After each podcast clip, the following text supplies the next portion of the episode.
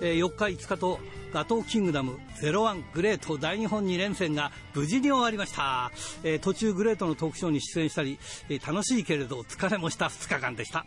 目指せ69キロひらがなの荒井圭です。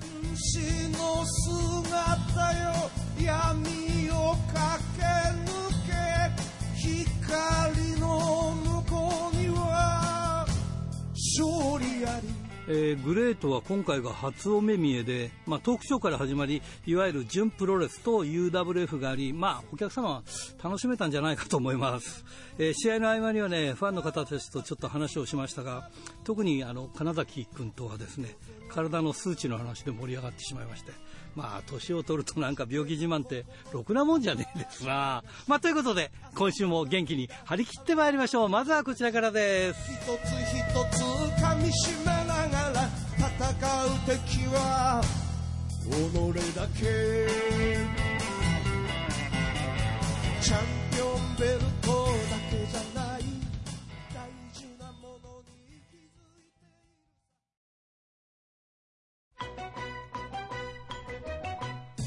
ラジプロリレーバトル、えー、今週のリレーバトルは課長風月ビッグバンベリー選手から同じく課長風月えー、斉藤匠選手へのバトンタッチです。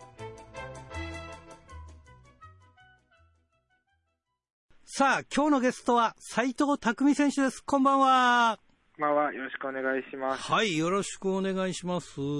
えー、斉藤匠選手はデビューが、昨年の12月30日？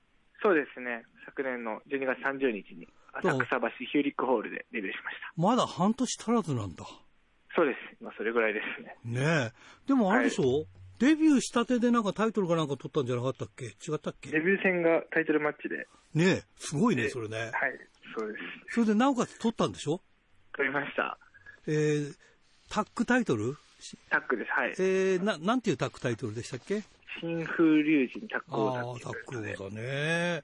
これ、パートナーが石坂ブライアン選手？そうです。これありなのそのデビュー戦がタッグで、あ、タッグじゃない、タイトルマッチでチャンピオンってものすごいじゃない。はい、あなたく、ね、あなたくらいしかいないじゃないの？そんな人、ね、プロレス界広しといえど。はい、はい、思います。でもあれ、練習生の時代が長かったりとかそうだったの？そういうわけでもないの？練習生の時はでも1年ぐらいですかね。おまあ練習生の時にも、あのーはい、あ上がリングに上がったりとかしてたの？そういうわけじゃない？リング、はい。結構試合してましたね。ああ、してたんだ、はい、だから正式デビューが2020年の12月30日っていうことなんだ。はい。じゃあ、まあ、その年の夏が、石垣島の方で、あの高岩達人さんと試合してたんで。すげえ話。だって昔の新日本の、あれでジュニアのチャンピオンだからね。はい。もう担ぐぞっていうかなんかもうね、いっぱい経験させてもらった上で、デビュー戦でタイトルマッチっていう形で、はい。すごい話だね。はい。いやあなたは恵まれてるわ。ね、まあ実力もあるんだろうけどね。それだって、今はベルトはどうなってんの？今はまだ持ってますね。ああ、素晴らしい。はい。そっかそっか。じゃあ、今タック、タックチャンピオンなんだ。そうです。今おいくつ？ところで。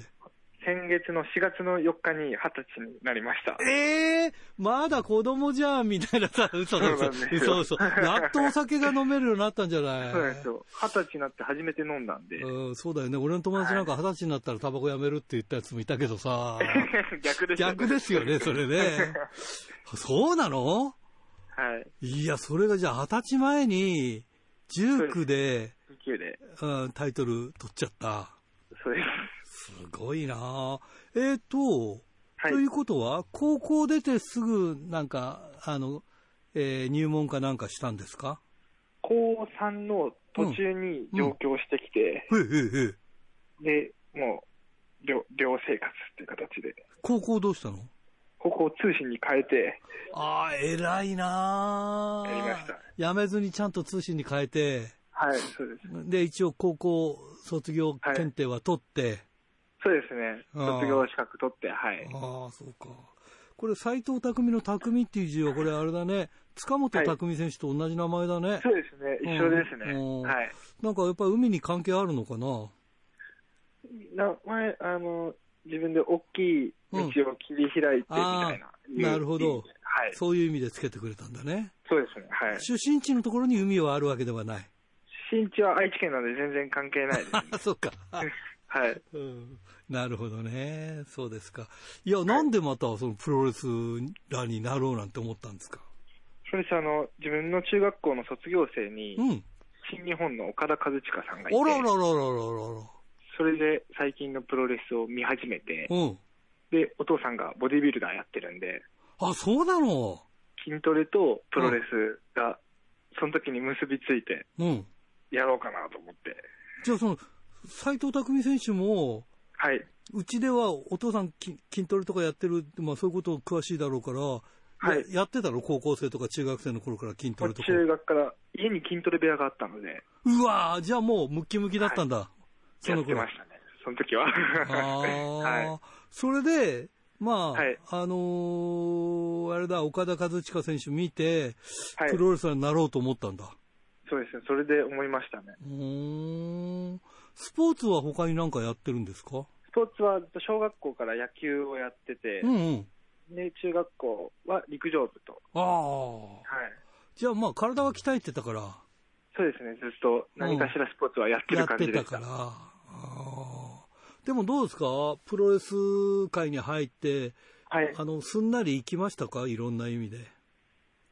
最初、やっぱ練習きついなと思って。きつい。はい。何がきついんですか？なんか今まで自分がやってた筋トレって、その、やっぱボディビルのお父さんいたんで、はい、そのウェイト、はい、お重り持った筋トレとか結構やってたんですけど、はい、プロレスラーになってから、はい、その回数をやる、気持ち鍛える練習みたいなのが多くて、あの、もうそこ我慢だ、あと1回っつって上げたのに、あと10回とか言われるような感じだね。そうです。うん、マックススクワット2020回やって、うん、連続で、うん。それがもうきつくて、うん。2000回とかスクワットやると思ってなくて、本当に。あ、実際。気がついたらそこまでやられた。そうです。どのくらい時間かかるんですか ?2000、2020回。2000回するから1時間ちょっとでした。いや、すごい早いわ、それ。結構2000回。すごいペースで。ねえ。はい。もっとかかるって4時間くらいかかるとか言って言ってた人もいましたけどね。だいぶ速いペースで、ずっと声出しっぱで。あ、あのえー、黒田哲弘選手、はい。あの、プロレスラーですがね、彼はよくあの、FMW のところは、あの、トランプをめくって、トランプで出た数字を、あの、腕立てして、それを何回も腕立てとかこういろんなことをね、何回も続けたって言ってましたね。自分もやりました、最初の時。結構、はい。ああ。きつかったですね、やっぱり。でも、に2000回やるっていうのはすごいね。自分もびっくりしました。いやなかなかそれ、はい、プロレスラーといえどもできない人もいるんじゃないかなと思うんでね。もう、それやらないとなれないと思ったんで、その時は。ああ、そう。絶対やりきろうと思って。それ、花鳥風月、すごい厳しいとこだね、結構ね。びっくりしました。びっくりしました。ねえ、いや、そんな中でやっぱりこう、はい、作っていって今があるということで。そうですね。でも今はもう、ねタッグのチャンピオンはい、チャンピオンだし、二十歳にもなったし、はい、大人としてはもう認められるということですね。一応そうですね。まだ、まだまだこれからなんで。あのー、今度、今度あれですね、新潟で試合があるんでしょ、はい、新潟、はい、6月にありますね。えー、ちょうど今なんか、あのー、コロナで、はい、今ちょっとなんかね、規制がまた伸びるみたいな感じで、まあさっきちょっと話したんですけど、ね、新潟は大丈夫みたいだっていうから。はい、ああ、そうですか。うん、よかったかなっていう。どうなるかわかんないですけど、やれるといいなと思って東京はちょっとまずいんじゃね？これからね、5月中。そうですよね。なんか5月いっぱいくらいまで今、はい、ね、規制になるんじゃないかっていう話が出てますからね。そんな感じですよね。うん。やっぱり大変ですか？やっぱコロナでいろんな部分で。生活とか。そうですね、はい。でも今、こっち、花鳥月は石垣の方でもお店やってるんで。うん、どこで？石垣で？はい、石垣島の方で。花鳥風月、え、そこでお店やってんの？東京とは別で、また石垣島にもお店があって。すごいね、やり手だね。そちらはリングがある居酒屋っていう。ああ、そうなんだ。じゃあ、そこで試合もしたりするわけだ。毎日試合してますね。ああ、じゃあ結構試合感とかできるね、そうだとね。試合数は多いですね、やっぱり。ねえ。はい。そうなんだ。え、石垣島行ったら行ってみよう。俺、あの、僕、一回も沖縄行ったことなくて。そうですか。うん。石垣いいとこだって話は聞いてんだけど。いいですね。はい、なかなか、沖縄行くぐらいなら海外行った方が安いっていうぐらいで、海外行っちゃうタイプなんで、はい、でも今度行ってみたいですね。あ、そうなんですか。居酒屋があって、その、リングが置いてあるという。ちなみに、なんていう名前の居酒屋なんですか？石垣島アリーナ。ああ、その名前もそのまんまじゃないですか。そうですね、そのまんまで。繁華街にあるんですか、石垣島の。の、もう三崎町っていう一番の繁華街の。石垣島ビレッジの向かい側に。ああ、なるほど。そうすると、花鳥風月のプロレスラーが何人かそっち行って試合やったりもしてるんですか、はいそして今、順番にレスラー来て。ああ、なるほど。試合してます。ああ、じゃあそれはそれでリフレッシュになるかもしれないね、あったかいところでね。そうですね。うん。はい。いやいや、それはそれで楽しい、なんか、ことやってるんだな。はい、おしっかりしてるな、花鳥風月。なんだか、なんだかなと思ったら、頑張ってるね。はい、いや、そうですか。わ、ね、かりました。えー、まだまだちょっとお話聞きたいんですが、えー、時間が来てしまいました、はい、えー、次の方を紹介していただきたいんですが、どなたを紹介していただけますか？では、花鳥月所属の悪党選手を紹介します。わかりました。ありがとうございます。それじゃあ最後になります。全国のファンの皆さんにメッセージをお願いします。はい。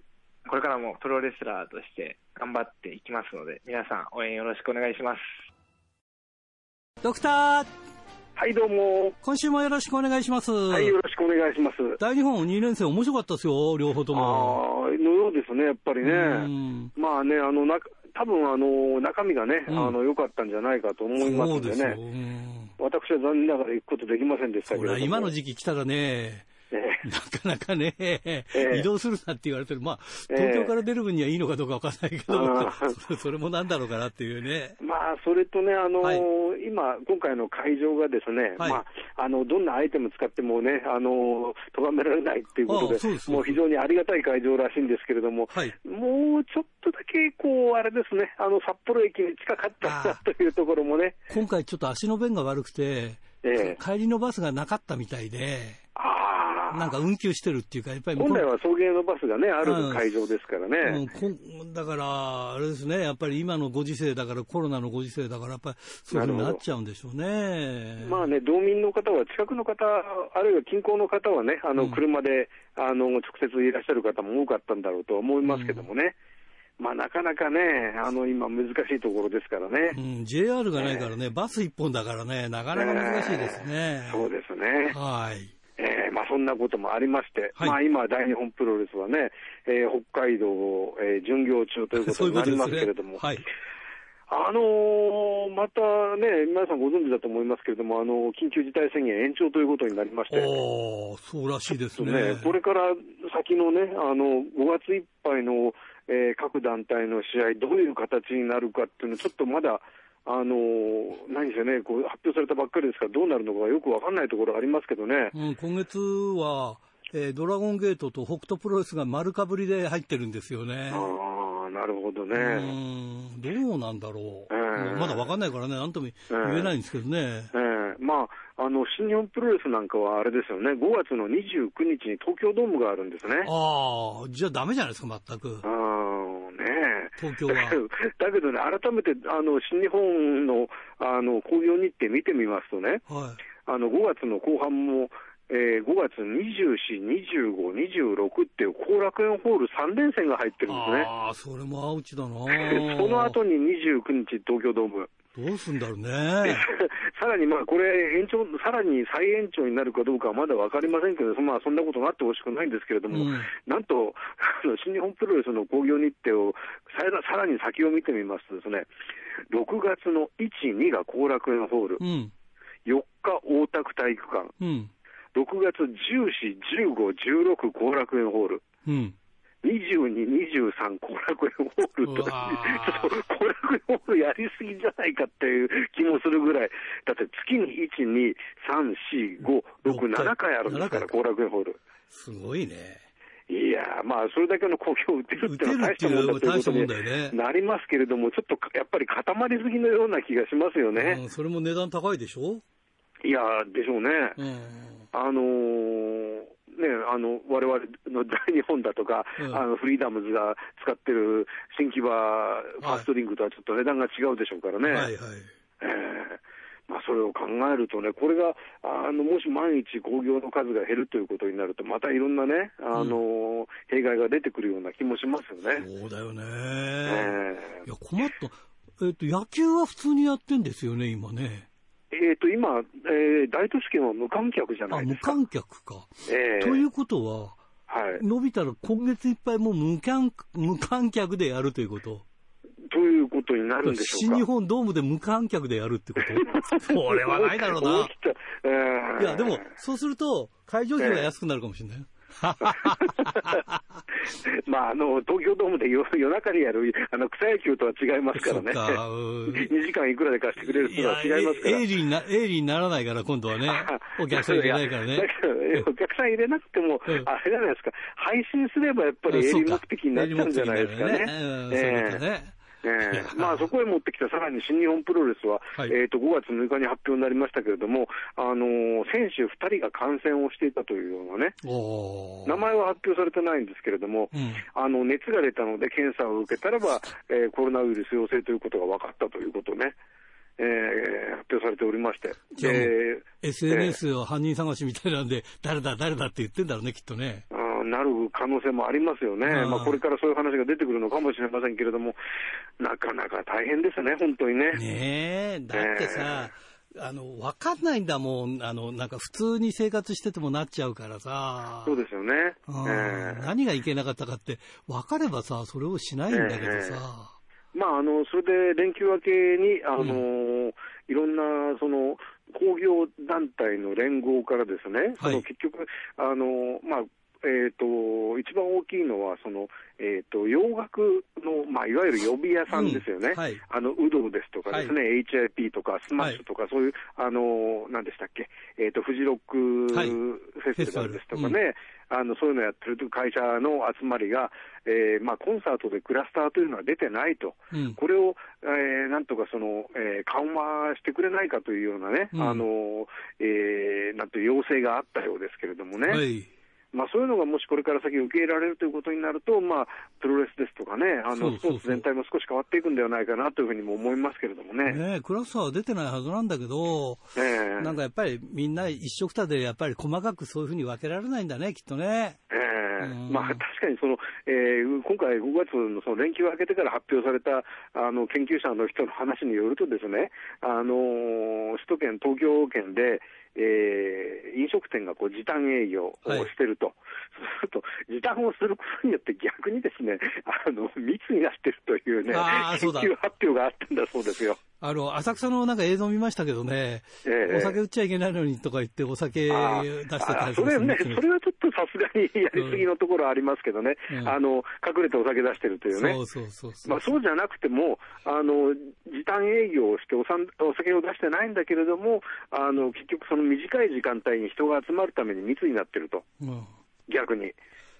で、それからあとはあれですね、その電車が、あのー、連休の谷間の、はい、えー、平日も、えー、こう、自治体や国からの要請でということで、あの JR はですね、えー、電車の本数少なくしたんですよね。間引き運転してるんですか？ええーところが、あのこれは会社に出てくる人が多いのに、逆にあの少なくすると密になるんじゃないかっていうですね、ねあの意見がたくさん出ましてですね、うん、えっ、ー、と5月6日の時点で、えっ、ー、とこの先は間引き運転しないことにしましたっていう発表が出てましたけど。話だよね、常識的に考えればわかるじゃないね、そんなのね。うんやっぱりこれあの、国だとか自治体が強く言ったから、そうせざるを得なかったんでしょうね。なるほどね。あの鉄道ジャーナリストの人の話によると、まあ、私鉄はですね一応あの、表向き減らすことを検討すると言って、結局減らさなかったらしいんですよね、うんうん、JR 東日本だけがあのまともに答えて減らしてしまったので、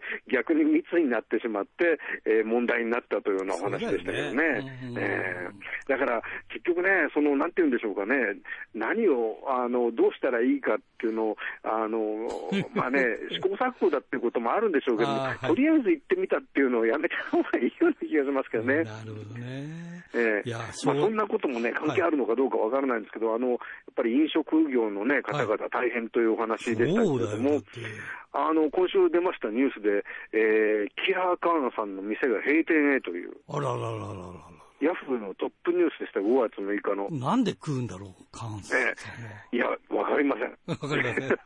まあ、その時点ではあの、東京スポーツウェブ発のニュースでしたんでね、うん、あのそこの先どうするかっていうことに載ってないんですけど、まあ、あのコロナは関係ない、関係、コロナに関してはもうみんなが辛いんだから同じだよって言ってるんだそうですけど、うん、やっぱり飲食店、その影響がないわけはないですよね。いや、それそうだってお酒出さないんだから、行く必要もなくなるし、えー、あのね、ドクターね、プロレスもお酒も一緒だけど、はいはい、行かかなくなると行かなくなるわ。いや、そうでしょうね。そういう習慣ついちゃうとね。うん、そう、そういうことなの。うん。難しい。まあ、プロレスに限らず、多分、例えば演劇とかもそうでしょうね。そうそうだから、誰か言ってましたね。昨日ファンの方がね、映画見に行かなくなりましたって。だから多分ね、コロナ明けてもそんなじゃあ映画見に行くかって言ったら、多分行かないだろうなって言ってましたよ。はあ。うん。まあ、そうなっちゃうと、エンタメ業界は本当に大変なことになりますよ、これね。まあ、これがね、あのいつ、なんていうんでしょう、だんだんに緩和されていくのか、あるいは急にどかっとこうね、あの、あの解禁になるのかよくわかりませんけれども、いずれにしてもですね、少し少しずつはこういい方へ進まないことには、もう、プロレスもね、もう、なんというか、こう、夜が明けないというか、夜明けが見えないというか。さっきちょっと言ったんですけど、昭和に生まれて、こんなことを経験するなんて思っても、思ってもみなかったですね。いやー、昭和どころか平成生まれの人だって思ってなかったでしょうね。そうだよね。3代だよ、昭和、平成。いや、いやいや。もう、だってね、1年半前までこんなこと誰も考えてなかったですよ、ね。いや、考えてないですよ。いや、あの、よくね、SF ではその、未来戦争みたいな感じでね、はいはい、ウイルス戦争みたいな話はあったけど、一言だったもんね。まあそうですね。あまあ、この先どういうことになりますかね。ねまあ少しはちょっと明るい方へ向いてほしいと思うんですけども、ね、だからまあ一つのあれなのはですね、あの、はい、今回の宣言にも、その新潟が入ってないですからね、新潟県入っておりますので、新潟プロレスの方々は活動できますからですね、えー、新潟プロレスに呼ばれてる、あの小鹿会長、独壇場かもしれませんけどね。いや、でもね、そういう、えー、そういう人たちが行っちゃダメじゃないですか、東京からとか、いや中央からね。いや、そういう方々、ちょっとあの厳重に検査を受けてるかもしれませんか。らね。えー、なんか、日のプロレスの方でも今回、あの5月5日の仙台大会で、うん、えー、バラモンと、うん、えー、サスケさんが決裂して、ムーの太陽決裂して、うん、えー、サスケさんが、これからはお前ら、現役最高齢、最長寿の小鹿さんを呼ぶと言ったらしいですから、あらららら 小鹿引っ張りだこかもしれませんからね。そうかもしれないね。えー、やっと。あの、宮城県も、あの、解除の模様ですからね、どうもね。やっと月が回ってきたかなっていう感じですね。えー、小鹿会長に月が回ってきたかもしれませんから。ね、はい。こうご期待ということで。はい。また来週もよろしくお願いします。よろしくお願いします。ありがとうございました。おはがき、ルチャリブレえー、清田区の金崎正史君。えー、なんか体の話ばっかりしておりましたが、えー、5月4日、ゼロワンがガトキン大会を見てきました。えー、札幌は2年ぶりで見たことがない新人の体格が良くて、えー、これからが楽しみです。それと、田中選手の世界ヘビーのベルトがかっこよくて、しっかりと AWA と書かれていました。私が一番びっくりしたのは、クリス・バイス選手の左太ももに入っている入れ墨です。なんと、般若が彫られていました。和風な感じで色がまだ入ってなさそうです。かっこよかったです。ということでね。あ、そうですか。はい。えー、これは、えー、ラジオネーム北区。えー、ノーザンアッパー君からですね、えー、5月5日にガトーキングダムで行われたグレートに行きましたが、えー、大会開始30分前に実家の犬が高いし、うわ、大変だ。母親の心臓が悪く心配なので、えー、少しだけ、え、見て帰宅することにしました。え、まあ、もともと新井さんの出番目当てだったので、トークショーが試合前で助かりましたと。えー、トークショーはシーマ選手がなかなかマイクを離さず、えー、答えづらい質問を交わし交わした印象で少し、もう少し長く聞きたかったですね。えー、自分は第3試合まで見たのですが、第1試合の札幌の吉田選手目当てで来たお客さんが、第2試合のシーマ選手やドリュー・パーカー選手の動きに目を丸くしていたのが印象的でした。えー、第3試合の飯塚選手と田中選手の試合は UWF ルールということで、えー、昔の船木選手が好きな自分は期待してましたが、えー、ライトコンタクトのスパーというような感じで、えー、格闘技路線というよりもイケメン格闘ショーといった印象でした。かっこ笑いということで。えー、顔面焦点は現在の格闘技では忘れられた技術なので、その辺で、えー、独自の進化を見たいですね。えー、自分は第3試合で帰りましたが、新井さんや他のリスナーさんたちの感想が気になります。ということでね。そうですか。はい。えー、ラジオネーム、えー、豊田勲君、えー、白石区からですね、新井さんこんばんは、5.4、5.5ガトーキングダム札幌中夜工業に行ってきました。第2日は初日のメインでアストロノーツが BJ タック王座を防衛し、えー、2日目のメインでは中野上選手がストロングヘビー王座を防衛しましたね。えー、敗れたとはいえ、岡林入江、えー、関本の存在感が抜群で、敗れてなお強しという印象の試合でしたね。えー、個人的に印象に残ったのは初日の石川対宮本のデスマッチで、えー、剣山を頭部に刺された石川と、えー、油脂鉄線を鉢巻き状にして頭に巻いた宮本の頭突き合戦は、えー、刺された石川と、えー、あ頭突き合戦は見事だったなと思います。えー、敵に分かりにくい部分はあったものの狂ってるなってのが伝わる試合だったと思いますね。えー、初日の昼に行われた01はメインで組まれたシーマン関本の存在感はすごかったですね。田村隼人選手の足を集中攻撃する展開でしたが、シーマンは立体的に見せる足攻めで、関本選手は筋力を生かした足攻めをしているように思いますね。え、両選手の懐の太さを感じる試合でした。逆に言うと、札幌での初の試合となった田村選手にとってはほろ苦い試合になったのかなって気がします。えー、札幌初登場となったグレートは UWF ルールの試合がありましたが、えー、新生 UWF の頃とは違い、K1 やプライド、UFC など通過したこの時代で UWF スタイルをどうやって差別化、特別化するかでしょうね。あと、今の札幌の客ってそんなにマニアックなファンがいないので、えー、グレート対ハードヒットの対戦を聞いてもピンときた客はどれだけいるのか疑問ですということでね。えー、第1試合で行われた吉田対熊吉は実は13年か12年ぶりの一騎打ちだったのですが、えー、これを知っている人は会場の中にはほぼいなかっただろうなと思います。メインのタッグマッチはいい試合だったのですが、終わってみれば T フォーク、リンダマンのうまさばかりが印象に残る試合で、このままだとストロングハーツに乗っ取られるんじゃないかなと思いましたということでね。まあね、そんな感じもありましたね。えー、それから、富山県高木克彦ちゃんからですね、えー、ゴールデンウィーク中、札幌でプロレス工業いくつもありましたが、えー、5.3、5.4、えー、新日本プロレス福岡国際センター2連戦、5.3九州プロレスアクロス福岡、5.4、5.5、えー、スターダムアクロス福岡2連戦とありました。ブシロード会社同士で5.4に少しだけ開始時間がずれているとはいえ、同じ試合でやるのはなぜ？クエスチョンと思ったな。九州プロレスのアクロアクロス福岡は無料で YouTube 配信。実況で地元の局のアナウンサー。解説に鈴木健さんとしっかりした YouTube 配信をしてますね。今回は大阪からスペルデルフィン、食いしぼ仮面をを参戦がだな、参戦してましたが、3月の無料 YouTube 配信を見たときは、サスケ、新崎人生、野崎など、年配の道のく勢が参戦。九州プロレス頑張ってるな。でもプロレス専門誌の週刊プロレスには九州プロレスに全く取り上げられていないっていうことでね。まあね、まあそういうこともあるわね。あと一つ読めるかな。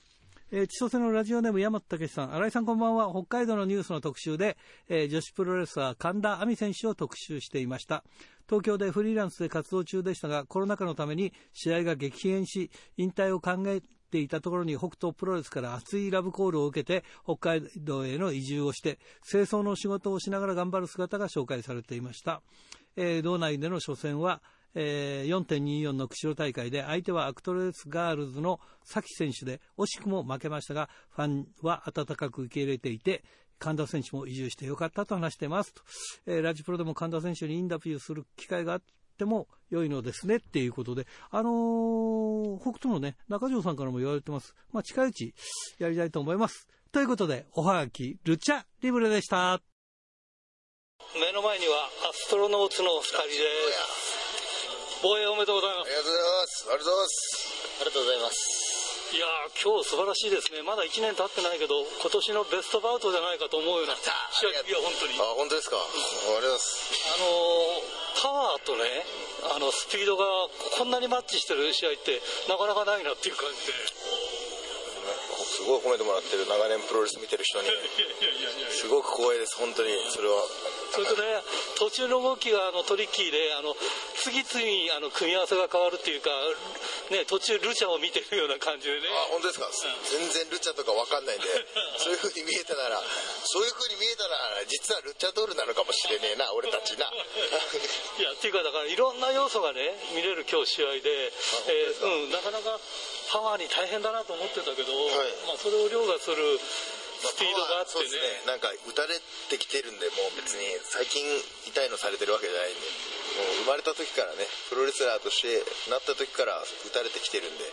まあ打撃っていうのは別にまあきついですけど、まあなんかやばい限界を知ってるんだよね、であのそうこれやべえなみたいな。最近はそのなんていうか大きな大技でねこうなんか決まるようなイメージがあったんですけど、その関節技がいくあのスリリングなね取れるか取れないかって今日はねなんかそういうものもあったし非常に楽しく見させていただいたっていう。かいやありがとうございます。それはね嬉しいですよ。そう言っていただければ。もうちょっとね放心状態なんですね。はい終わってみると、まあ、無事にこう無事にお客さんがはけて試合が終わって今こうなんかね座ってるっていうのがちょっと賢者タイムのような、はい今日でもどっちが勝ってもどっちが負けてもっていうのはなんか本当に紙一重な、ね、見てるとそんな感じでしたよね。そうですね。見てる人にとっちゃそうかもしれないですね、でも手負けたくないんで。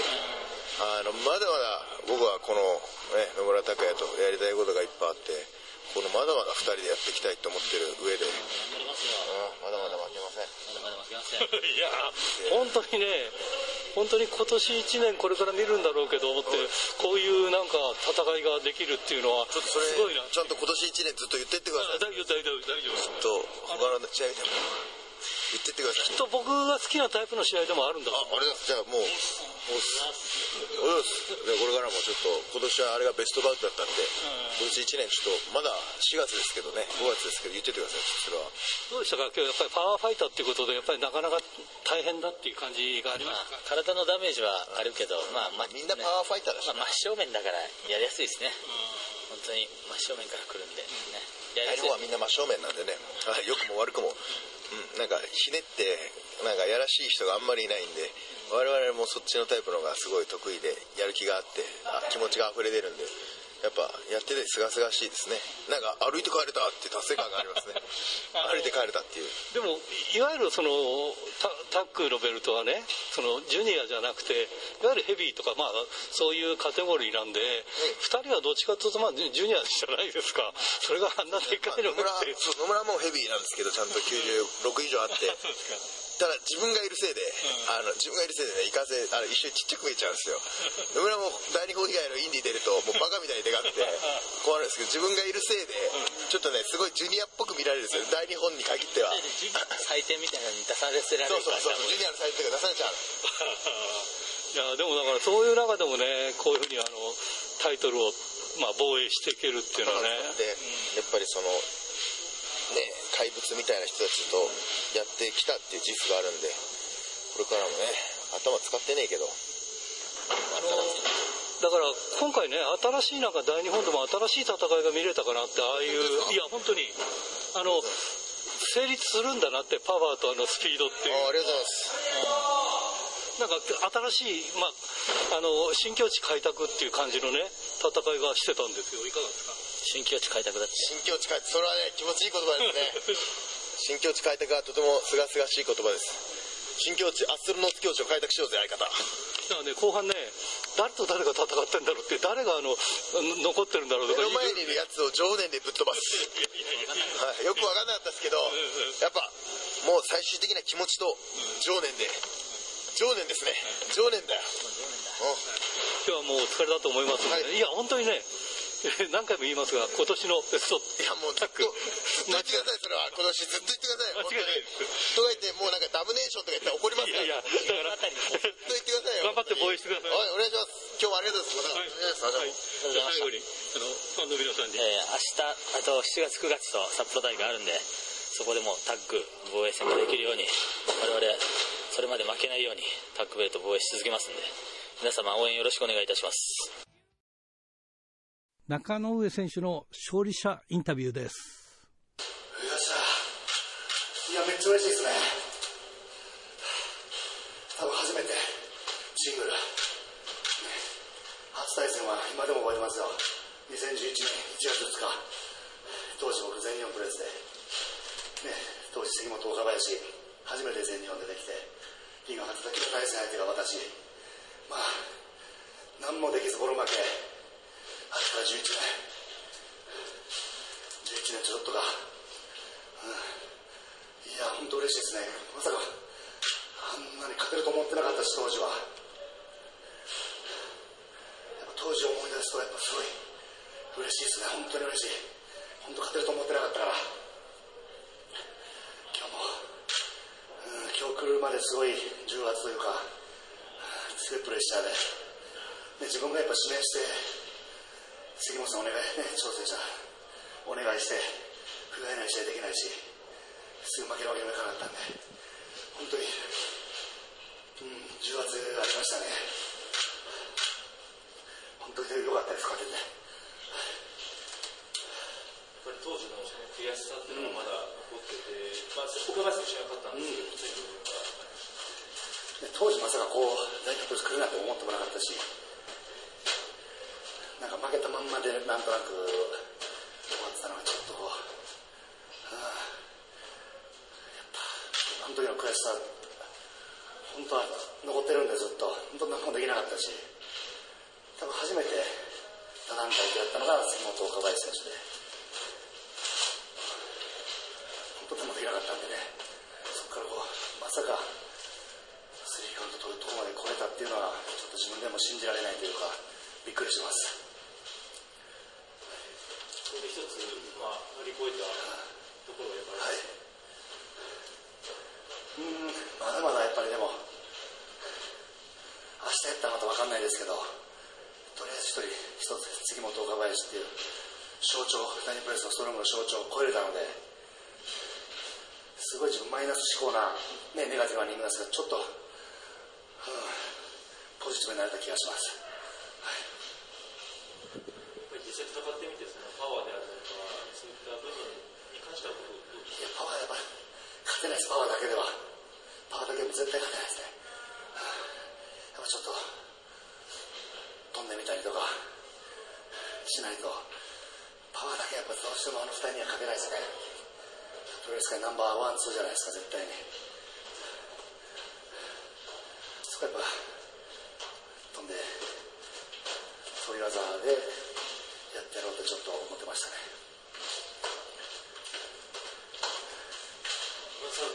はい。精度がはい。そうですね。初めてやって、ちょっと自信になったというか、その不安、うん、ちょっと不安がやっぱなくなりましたね、成功して。2回成功して、そこからも毎日練習して、絶対決めてやると思って、決め、ね、今日も絶対気持ちで毎日やってきたんで、まあ、よかったです。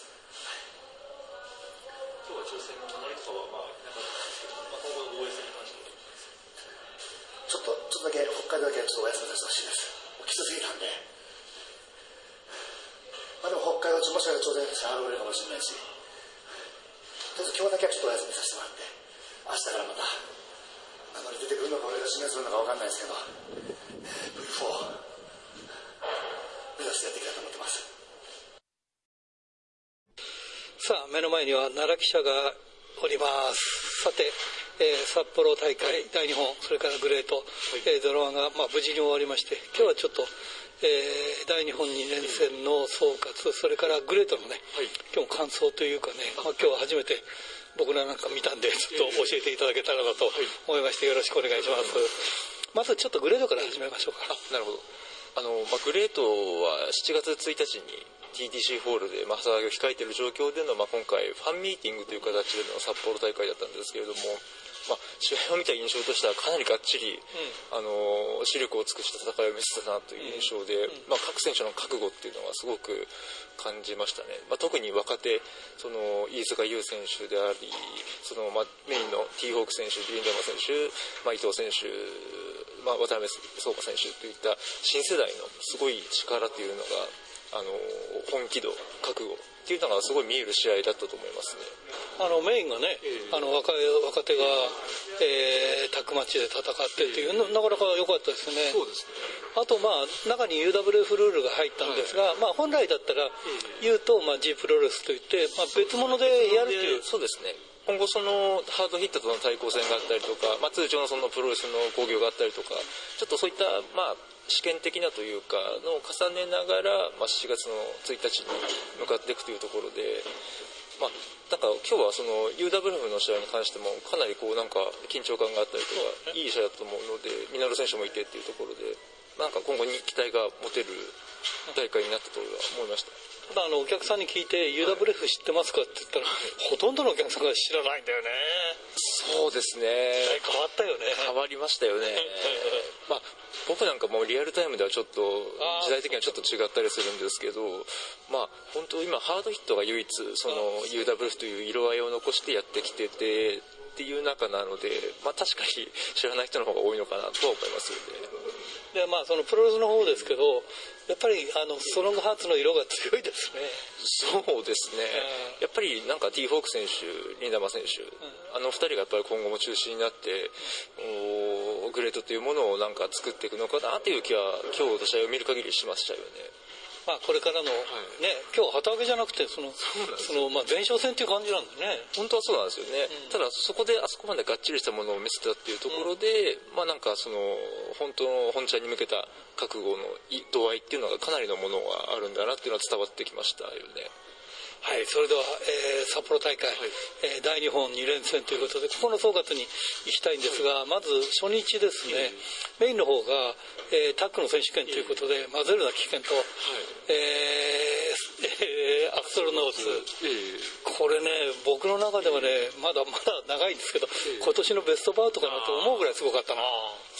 そうですね、本当に4選手の視力を尽くした、まあ、死闘ですよね、本当に。まあ、デスマッチだけが、まあ、大日本においては死闘ではないんだよっていうのは、まあ、これまでもストロング BG っていうのはそういった試合を見せてきたんですけれども、まあ、改めて、ちょっとまあ野村選手が今のストロング BG には殺伐さが足りないという、こう、主張があった中で、まあ、小林選手とガンガンやり合って、まあ、直前の前哨戦でも、まあ、その、入江選手の鼓膜を破ったりですとか、まあ、そういった因縁もありながらの今回のタイトルマッチだったんですけど、まあ、それが本当に4選手の集中力というか、まあ、本当ここにかけてる気持ちがまさに交錯した、本当のストロング BJ を見たっていう試合になりましたよね。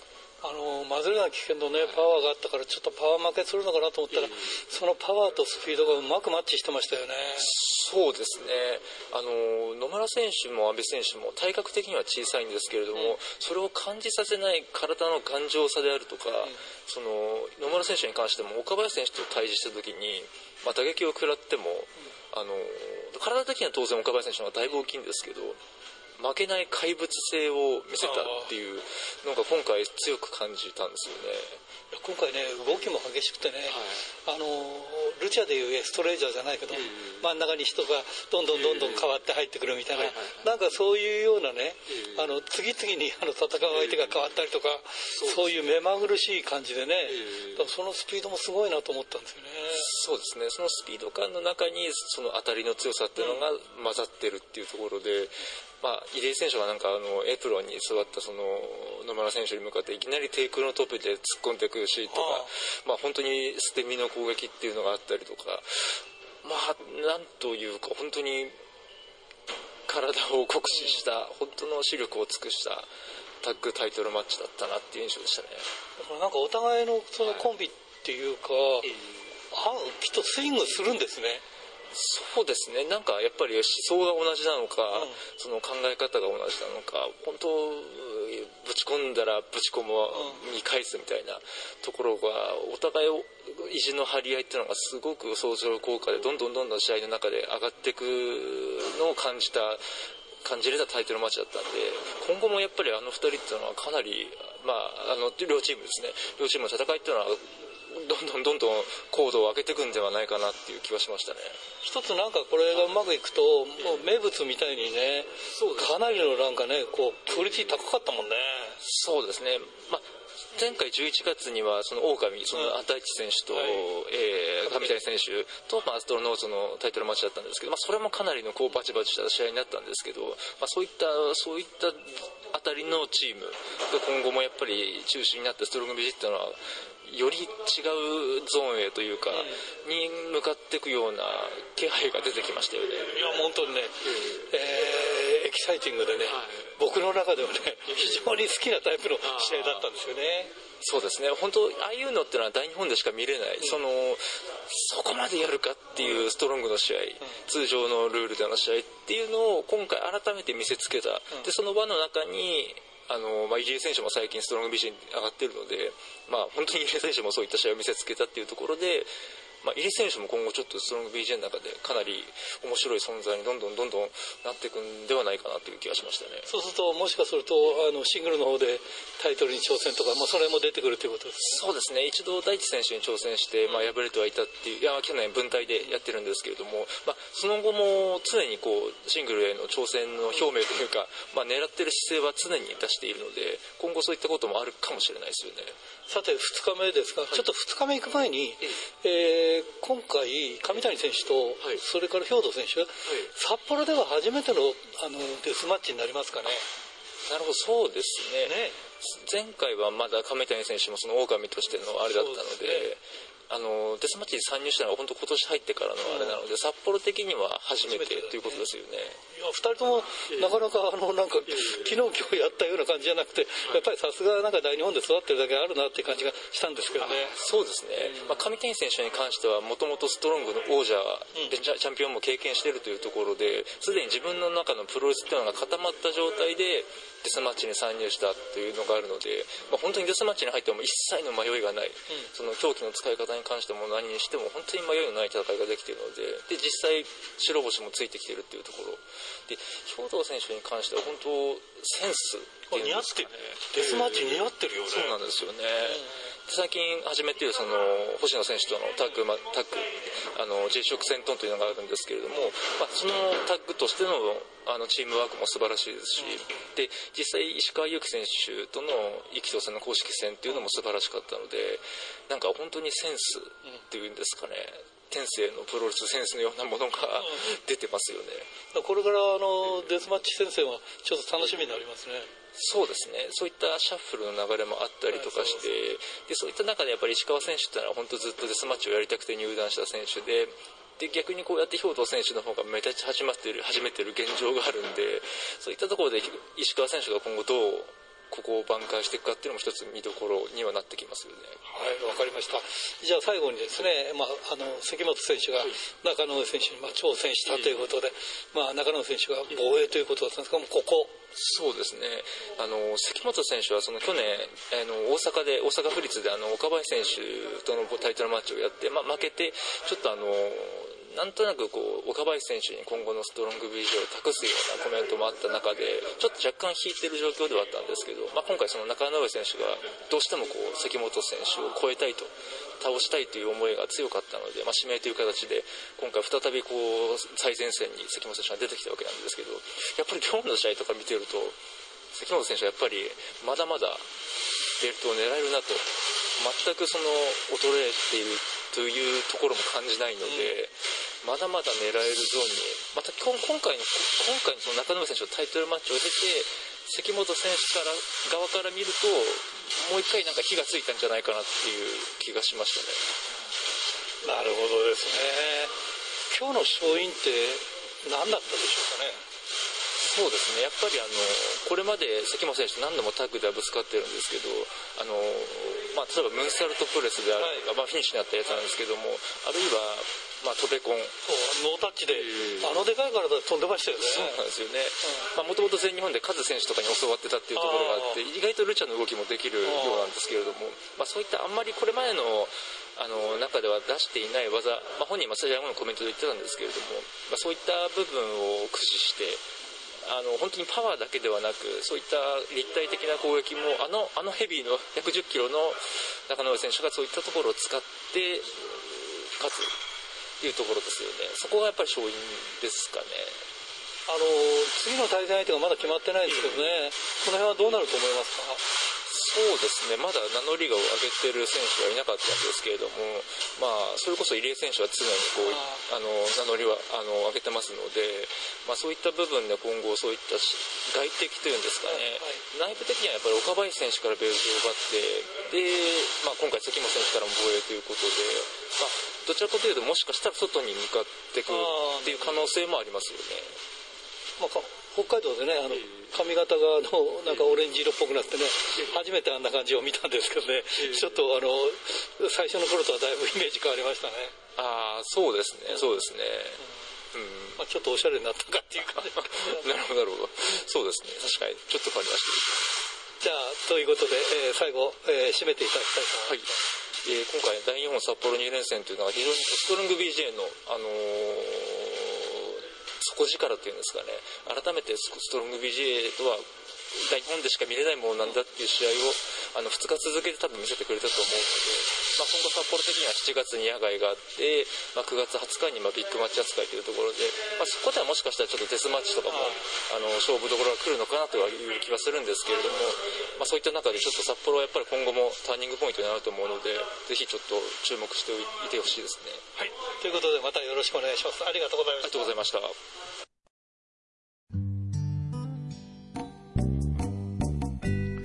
さて、先週のプレゼントの当選者を発表しましょう。先週のプレゼントは、回転寿司クリッパーと、えー、回転寿司春楽のお食事券3000円分を3名様にということでした。